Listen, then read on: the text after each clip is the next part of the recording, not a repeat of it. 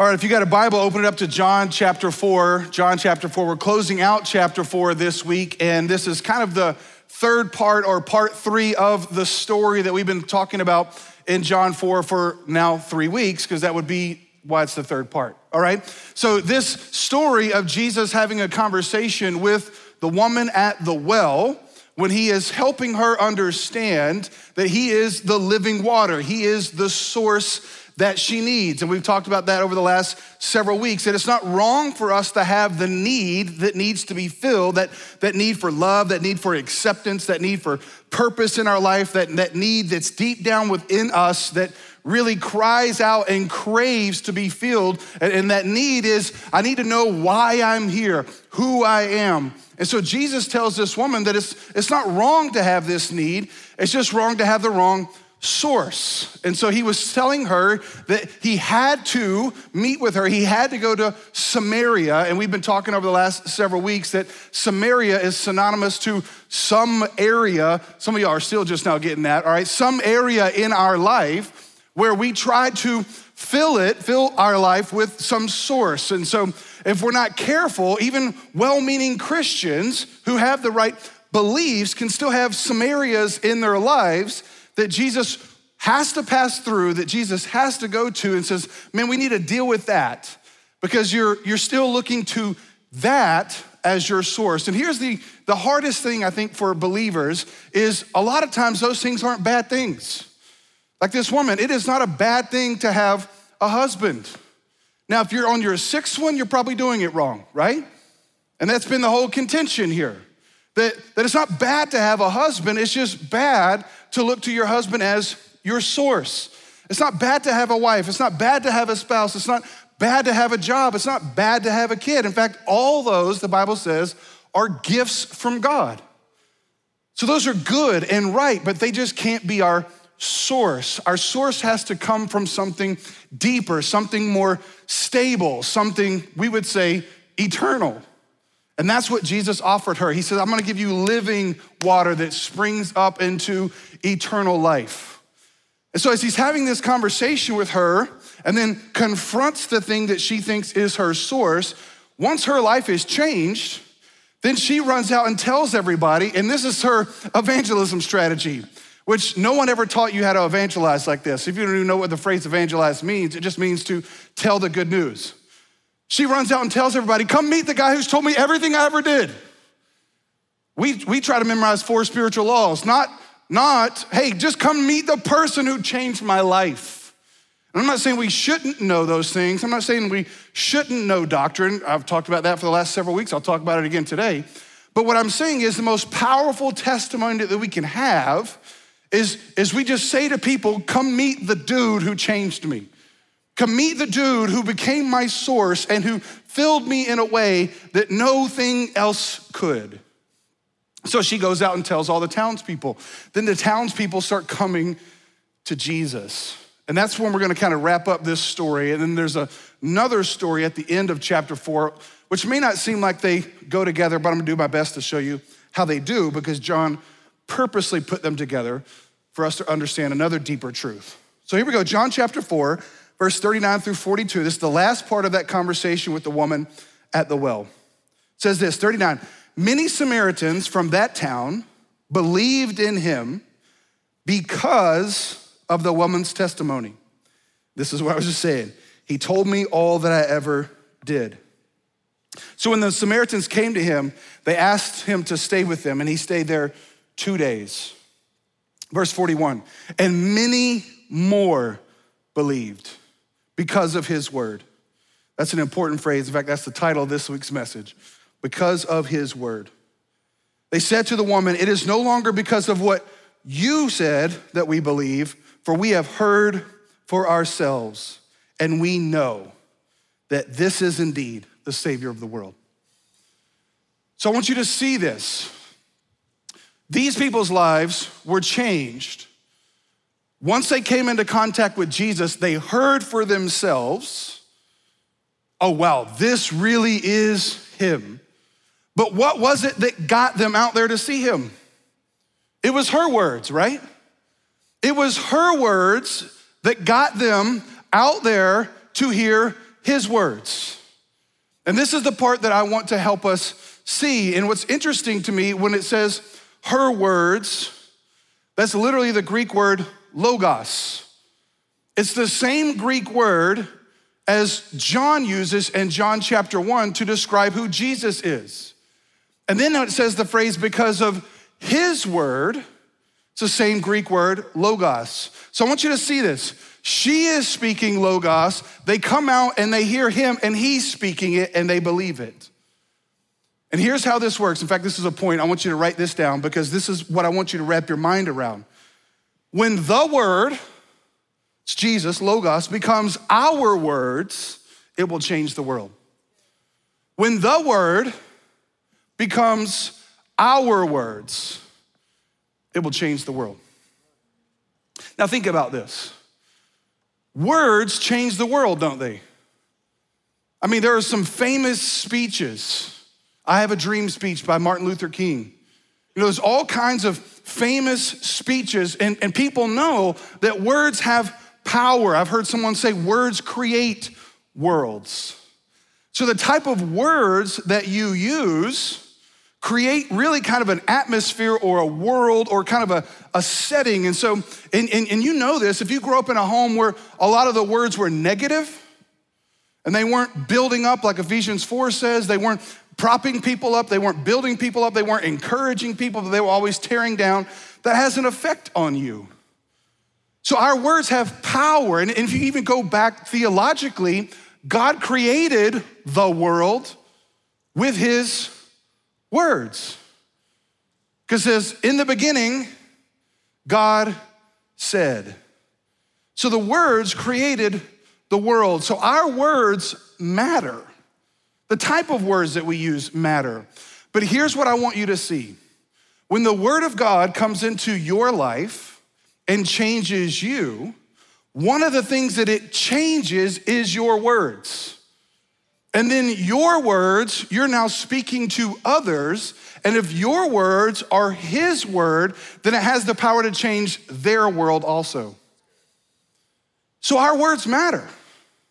And I just want to highlight this as we kind of wrap up that part of the story because this woman, we would think, had no business, right? Like, who in the world is she? What has she done? Her story is a really jacked up and messed up story. Who, who is she for God to use to change the world with? And, and this is why I always say to you God loves to use people who have no other reason but God's grace to change the world. He's not looking for heroes or rock stars. He's just looking for normal people whose, word, whose worlds have been so messed up, and then his word shows up, change their world, and then their words change other people's worlds. Like we look at heroes in the Bible and we're like, man, I want to be like Abraham. I want to be like Moses. I want to be like David. Well, if you look at their stories, it's not like they had a lot going for them prior to Jesus showing up. I mean, Abraham was a 75 year old moon worshiper. We've talked about that. Anybody here in that age range, 75, and worshiping the moon? You're like, no, but I'm a Leo. That's similar, all right? Like you think, I, I mean, I'm 75 and worshiping. What in, what in the world can God do with me? He can make a whole new generation of people, is what he can do. You look at Moses. Moses was a kid put in a basket, flushed down the river. And yet God rescued him. Noah was a drunkard. You're like, well, well, David. David was a weirdo who liked to play guitar to sheep. Come on, y'all know that. I always just joke with that. I love our worship team. I love Thad. But if I walk out and Thad's in a field planting some sheep, I'm like, bro, you okay? He was the youngest in his family. Even his own father overlooked him. And yes, he was a man after God's own heart, but he still messed up and had an affair. So you look at all these people and you're like, man, I can't be like that. I can't be them. And that's the, that's the hard thing sometimes. Like we see people at a certain season in their life and we don't understand the context for which God is using them. Even myself, I mean, I'm a pastor, and those of you that have been around here for a while, I mean, you've heard bits and pieces of my story, but I didn't grow up in church. I couldn't speak rightly when I was a kid. I had to have ear surgery because I couldn't understand words correctly, and now I speak. And my joke is this God spoke through a donkey in the Old Testament, He's still doing it today, right now. So, so here's what we should never do we should never tell God why He can't use us. And what we should do instead is hide His word in our heart. Because the power was never meant to reside in you in, in, in, without God. It was meant to reside, reside in you with God. And so, what I mean by that is this, and I told you this a few weeks ago Jesus plus nothing equals everything. So, all Jesus needs from you is a yes. He'll take care of the rest. He will empower you. He will give you the grace and the ability to speak and to serve and to do what He has called you and made you to do. This is why I love Ephesians 2, probably one of my most favorite chapters in the Bible. We were dead in our trespasses and sins, but God made us alive together with Him in Christ. Verse 10 we are His workmanship created in Christ Jesus for good works. And those good works involve words coming out of my mouth. And so when we talk about, let me, let me apply this in a very specific way. When we talk about the summer serve opportunity that we have here at our church, what I want you to understand is what we're inviting you into is not just to hold a door or hold a baby or lead a small group or help people find their seat or worship or production. It's not just a physical act to fill up an hour on your Thursday or Sunday or Wednesday. What we are inviting you into is the Word of God empowering your life and changing someone else's worlds. That's what we're inviting you into. So when we ask you to serve around here, it's not that we're asking you to serve just because we need to check a box or fill a room or have these things taken care of. Yes, we got to make sure those things are done, but I want you to understand the invitation is just like this woman, come let God who's changed your life through you change someone else's life. And you say, man, you don't know my past, you don't know my story. Well, this woman who was on her sixth dude, not even baptized yet, is already leading a whole town to Jesus. Tell me what your excuse is. There's not one. Well, I, Pastor, I didn't go to seminary. Great, neither did this woman. Neither did his disciples. In fact, in, in the Bible, I love this and I've referenced this before. When God, when people started seeing the disciples doing powerful things, they, they were bumfuzzled because they were like, this is common, ordinary men. And the phrase they're common is literally the Greek word idiot. And so everybody was like, why did Jesus pick these idiots? Well, Paul tells us in Corinthians, he chose the foolish things of the world to shame the wise. So if you feel foolish, sign up for summer serve. And watch God change your life as you work with God to change someone else's life. As you watch His word become your words that change the world. And this is why it's so important to be in His word. I told you last week if you were here, you know, every summer, not last summer because of everything that was going on, but, but every summer I take a preaching break because you know, part of my calling and gifting is to preach the word. But I have to have time alone with God to make sure that my words are His word. Because there's a lot of preachers today, and the advent of the internet, thank you, Al Gore, has helped, you know, messages go out all around the world. But there's a lot of preachers today that are talking words, but they're not His word. They're they're the preacher's opinion. And so, my commitment always to our board, to you, to our staff, to our church, to my wife, to myself, is to make sure that my words are His word. Because here's what I know you don't need my opinion, you don't need my advice. You need the word of God changing me and then me speaking it to you. So, I have to take time to make sure that my words are his word and that I'm reading the word just for it to change me, not reading the word and thinking of five sermons. So I'm, I'm, i always take a break in the summer, a preaching break, to reset my heart, to make sure I know the word of God. And, and, and it's important for you to know the word of God. And so Sunday or Thursday or Wednesday is, is just meant to be a time when we gather together and you hear the word of God preach, but it's meant to, to kind of spark in you the desire for more of his word. Which is why our groups, what we do in our groups is we use the REAP method. We read, examine, apply, pray, and you just dig into the word more. Because what you need when you're together, whether it's large group or small group, is the word.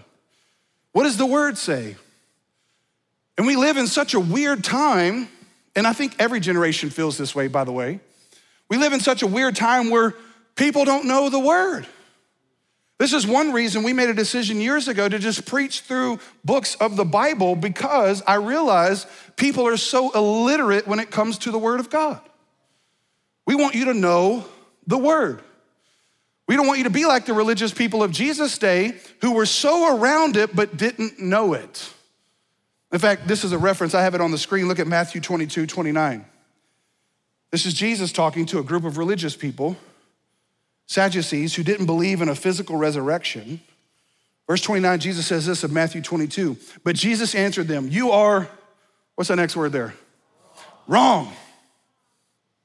You are wrong. Why?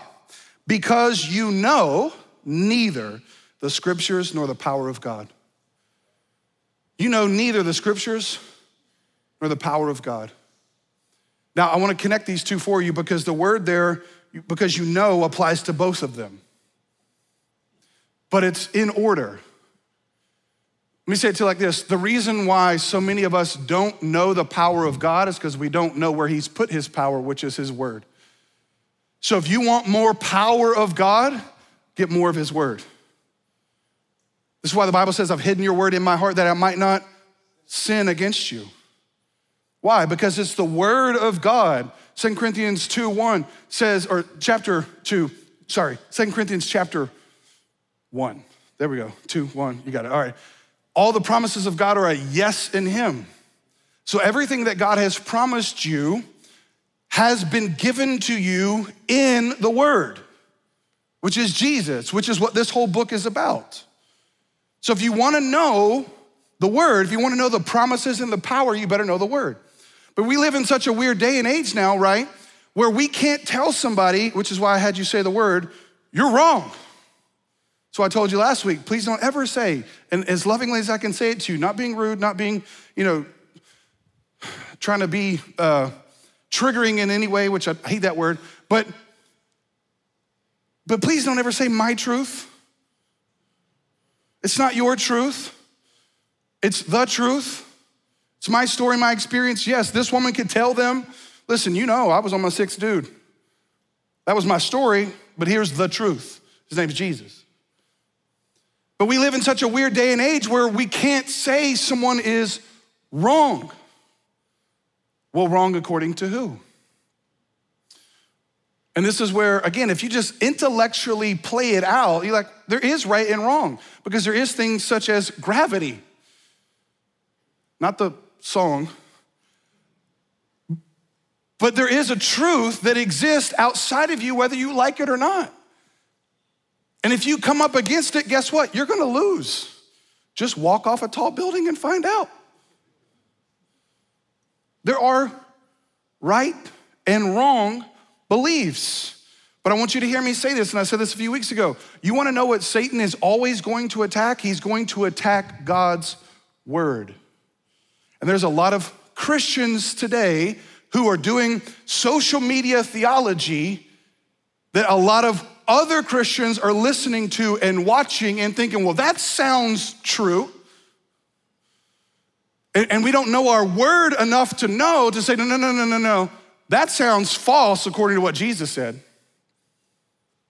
And, and it's the height of hubris for us to think 2,000 years later, we figured it out when all the other theologians were wrong for 2,000 years. So you better know the word. And his word better become Your words. Let me make one quick application and then I gotta move on. What if on our social media accounts, his word became our words? You think we might act a little differently? I think so. But one of the reasons why the world is increasingly getting more evil is God said it would.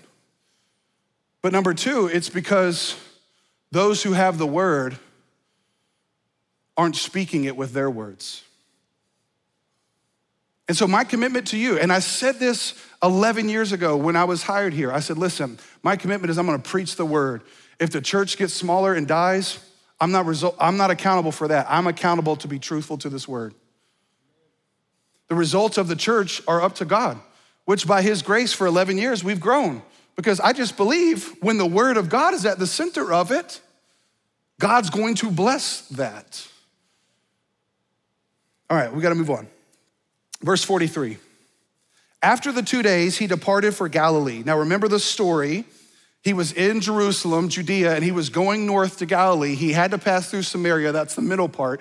Now he's going north. Now look at verse 44. For Jesus himself had testified that a prophet has no honor in his hometown. So when he came to Galilee, the Galileans welcomed him, having seen all that he had done in Jerusalem at the feast, for they too had gone to the feast. So he came again to Cana in Galilee, where he had made the water wine. Now, if you were here several weeks ago in John chapter 2, we talked about Jesus' first miracle. His first miracle is when he turned water into wine, and it was at the wedding in Cana. Now, just for you to know, kind of geographically speaking, Nazareth, a little further north, Cana, a little further north, Capernaum, which you're gonna see in just a second all kind of to the west of the Sea of Galilee. Nazareth was Jesus' hometown. And in that area, when Jesus was doing miracles, what they did, which is what I was kind of referencing earlier, they were like, Bro, you ain't nothing but Joseph's son. Who do you think you are? So Jesus leaves. And he says, I'm not gonna do any more miracles here because y'all don't see who I really am. And then he makes the famous phrase, a prophet is with now is not without honor except in his hometown. Because they couldn't get past who he was to see who he is. But now, John, and, the reason why this is in parentheses in your Bible, by the way, is because this is John kind of inserting a truth uh, into the story to give us context. And so John felt like it was important to put this in, so that's why it's in parentheses to help us understand about what's about to happen. But when you read this, you kind of look at it, like, okay, that, that sounds out of context. John, why would you put that there? Because it sounds like Jesus is moving on from Samaria, this town. He was there for a couple days, and now he's going up to Galilee, and they all welcome him. They all welcome him. And that word there, Welcome's a big word around here. We like it because when people come, we want them to feel welcome, and it simply means to receive as a guest. So we work really hard to receive people as a guest because we get a lot of guests around here every weekend. And we don't ever want to be the church that forgets what it was like to be a guest. So we want to welcome people all the time into the family of God if that's where God wants them here as a part of our family, Revolution Church family. But when you read this, you're like, well, the Galileans welcome him. Why did John put in parentheses this quote about having no honor? Well, it'll make more sense in just a second when Jesus speaks. But here's what we need to know about this phrase, welcome. It also can mean to get something. It, can mean to receive a person. It also can mean to receive a gift. So, receive a guest receive a gift. Now, John tells us that this is the same area where he performed the water into wine, and now he's going back, and all the people were like, Welcome home. Now, why were they doing that?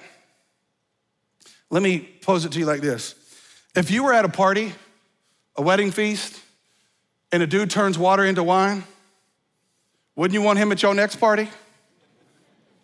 Right? You're like, Jesus, I got some tub out here, tubs out here with some rainwater. You wanna do that party trick again? Hey, Jesus, Let me fill up the bathtub for you. Because that's what it was. It was ceremonial water. And you want to make it into some wine again? See, this is how a lot of people see Jesus. Let me say it to you like this they welcome him as a guest because they want his gifts.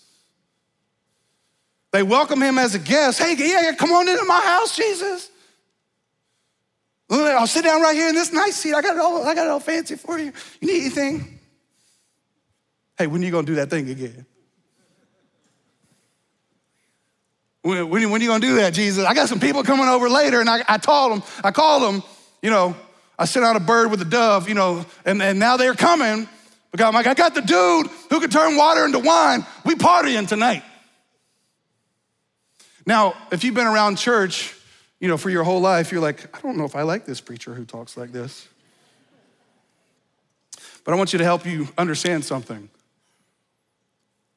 Any type of preaching that doesn't acknowledge real world realities is shallow preaching. And so, yeah, we will talk about these things because I don't want us to be those kind of people that welcome Jesus as a guest simply because we want his gifts and we don't want him. And I'm using this as an example because that is what John is highlighting here. Because the Galileans are only honoring him for his gifts but how this connects to the story prior is the Samaritans honored him for his word. As far as we know, there was no miracle done in Samaria other than people coming to life in Jesus. There was no miracle, as far as we know, when Jesus was having this conversation with a woman. He didn't turn water into wine, he didn't raise anybody from the dead. He just spoke and they believed. So they believed Jesus at his word, but now he's going back up into another area where they will only believe Jesus if he does something for them. Let's look at the rest of the context. Look at verse 46.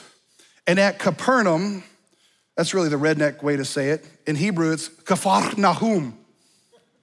You can just say that when you go home today. It's fun to say. Make sure nobody's within three feet of you because you may spit on them. Social distancing, all right? And at Nahum, there was an official whose son was ill. Verse 47 When this man heard that Jesus had come from Judea to Galilee, he went to him and asked him to come down and heal his son, for he was at the point of death. Verse 48 Look at Jesus' response. So Jesus said to him, Unless you see signs and wonders, you will not believe. Unless you see signs and wonders, you will not believe. Now, that seems kind of harsh from Jesus, right? You're like, Jesus, this, this guy just needed his son healed. His son was dying. See, Jesus knows your heart before you ask. He, he knows. See, there's another place where Jesus says, Ask the Father what you will in my name, and I'll give it to you. And I, I have had that verse misused, I don't know how many times, and people ask me questions about that verse all the time, like, hey, Pastor, I asked. I still don't have a G Wagon. I asked. Jesus said it. All the promises of God are yes in Him. I don't have it. I ask for health, I asked for these things. I have that verse used a lot. Now, I'm, I'm, I'm strictly talking material things, but let's dig in a little deeper because this man is not asking for material things. He is simply asking for his son to be healed, which is not a bad thing to ask. In fact, I want you to hear me say this loudly and clear. If you are somebody who is struggling with health, or your friend or family member or child or parent or spouse is struggling with health, maybe dying from a disease, ask. Ask the Lord. We are commanded to ask. The Bible tells us to ask. Ask full of faith. But here's what I want you to also hear me say if God doesn't heal, we're still called to honor him. And there's been a lot of people who have destroyed the faith of a lot of people who have said things like this You just didn't have enough faith. You didn't have enough faith. If you would have just had more faith, then God would have healed you right there. And they use stories like this. They use stories, and you'll see in just a second. They say, See, he believed and it was done. But don't also miss what Jesus said in the story. That our belief in him can never be built on the things that he does for us, like healings or signs and wonders. Does God do signs and wonders? Yes. Does he still do them today? I believe so. But you have to understand that the signs and wonders are never about the signs and wonders. If you want a reference verse, write down Hebrews 2 1 through 5. And specifically in Hebrews chapter 2, verse 4, the writer of Hebrews says this God, speaking of Jesus, speaking of the apostles, attested to them by signs and wonders, miracles and gifts of the Holy Spirit. He witnessed and the point is this the point of wonders is always to, to work as a witness, pointing to something else that's bigger and deeper. So the wonders are never about the wonders in and of themselves, they are always about the witness for whom they point to. And so sometimes when Jesus is moving into a new area, when the gospel is moving into a new area, people need to see that the name of Jesus has power. In fact, Jesus himself did this when, his, when, a, when a guy, when some friends brought a, a, paralyzed guy to him, he told them, he told him, your sins are forgiven. The religious people freaked out, and so Jesus said this, so that you know that I have power to forgive sins, get up and walk. Don't miss this. He forgave his sins, and that's where he was gonna end it. But then they didn't believe that he had the power to do that because he knew that when he said he had power to forgive sins, he just made himself equal with God, which we'll talk more about next week. But Jesus says, so that you'll know that I do have power to do that, watch this. So the wonder was a witness to something deeper. So here's what I'm saying to you don't build your faith on the wonder, build it on the witness that it points to. Because that's what Jesus told this man. Unless you see signs and wonders, you won't believe. So let me give you this point and then I'll unpack the rest of the story. We are called to honor with or without the healing. We are called to honor with or without the healing. And this is right when people are like, well, I can't figure you out, Pastor. Are you conservative or are you charismatic? Yes. I believe in the power of the Word of God and I believe in the power of the Holy Spirit. Don't be over here in this ditch where you think, oh, God doesn't heal anybody anymore, but don't be over here in this ditch and you base your faith on the healing. You base your faith on the fact that Jesus heals us spiritually first, and that was the point. And then one day when he returns again, he will heal us physically and he will resurrect our bodies and give us new glorious bodies, and there will be no more death anymore. But that day is not this day. And here's the part that I think so many people forget. Even if God heals somebody miraculously, and he still does, that person will still die. And if Jesus only healed them physically, then that would have been a temporary healing, but Jesus is into an eternal one. Let me read the rest of the story to you, verse 48 9. The official said to him, Sir, come down before my child dies. Jesus said to him, Go, your son will live. The man believed the word. The man believed the word because of his word that Jesus spoke to him and went on his way. Verse 51 As he was going down, his servants met him and told him that his son was recovering. So he asked them the hour when he began to get better, and they said to him, Yesterday at the seventh hour, the fever left him. Verse 40, 53 The father knew that that was the hour when Jesus had said to him, Your son will live. And he himself, now watch this, believed, and all his household. This was now the second sign that Jesus did when he had come from Judea to Galilee. Now, here's what I want you to see, and then we're done. Jesus told the Father, Your son will live. And at that point in time, all the Father could see was physical healing because he's a good father. And as a father or as a mother, that is what we should do. We should move heaven and earth for our children to be healed. And I know so many families in our church that have done that. But what the father couldn't see at the time is when Jesus told him, Your son will live, he didn't understand that Jesus also meant eternally. Because when it said the man believed and all his household, is his son in, his household? Yes or no? Yes. His son is in his household. So, what Jesus was after more than the physical healing was the eternal one.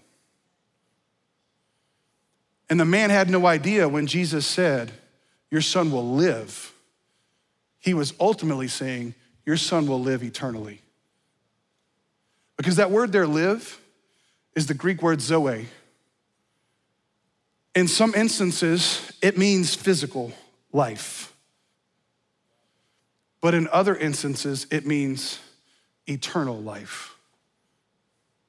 And Jesus is after both, my friends. But one precedes the other. So when Jesus says, You will live, what we need to understand is ultimately he's talking about eternal life, the Spirit living within us. Why? Because if he starts there, and now we're a part of his family, when he returns, we will get physical healing.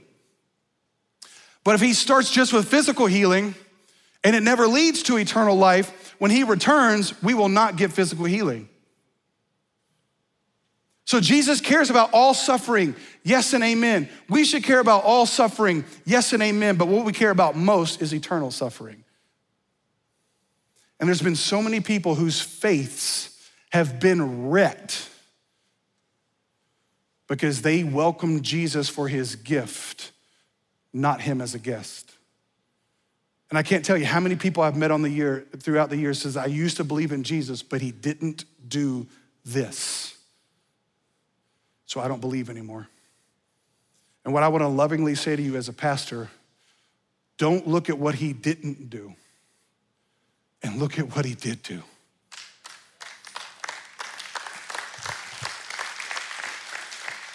Because what he did do was die in your place for your sins.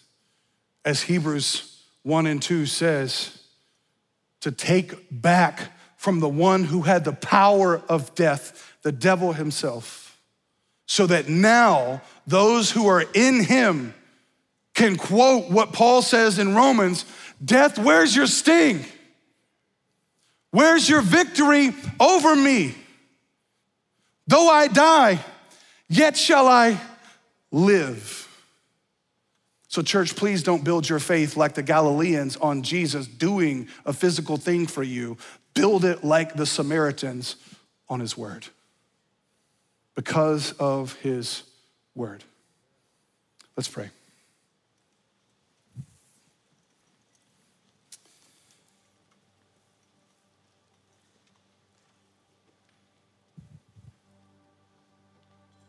Father, thank you.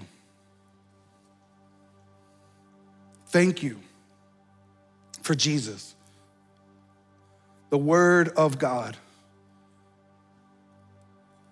who came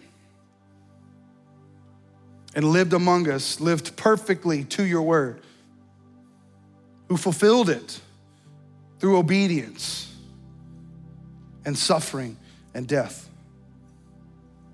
and who rose again and beat death and who lives right now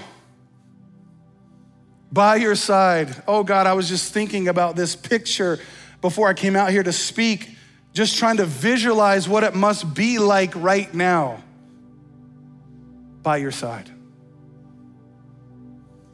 And God, we want to honor you.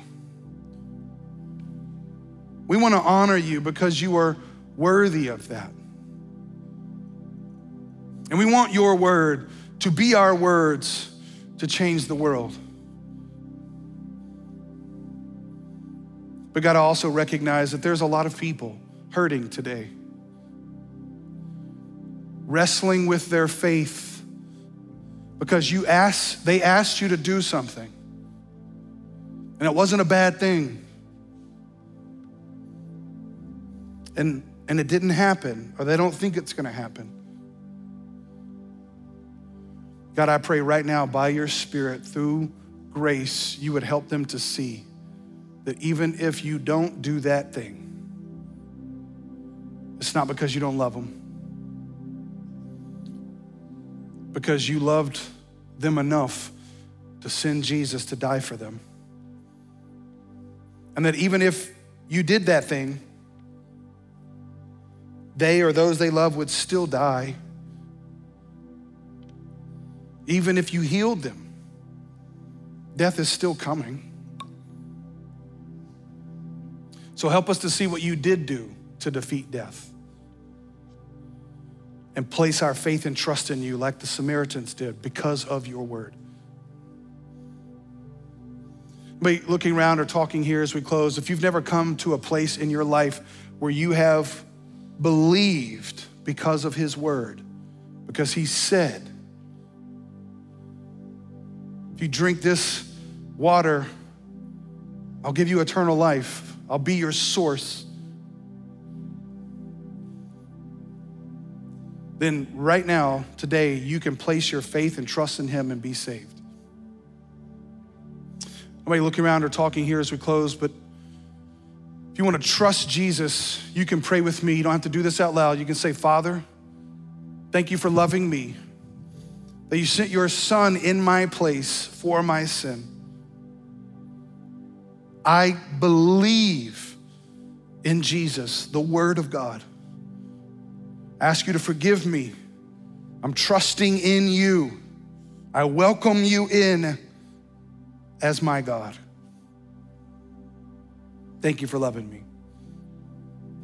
Now, if that's you and you're in one of our locations and you just pray to trust Jesus, anybody looking around or talking, would you just simply lift your hand up so we can see?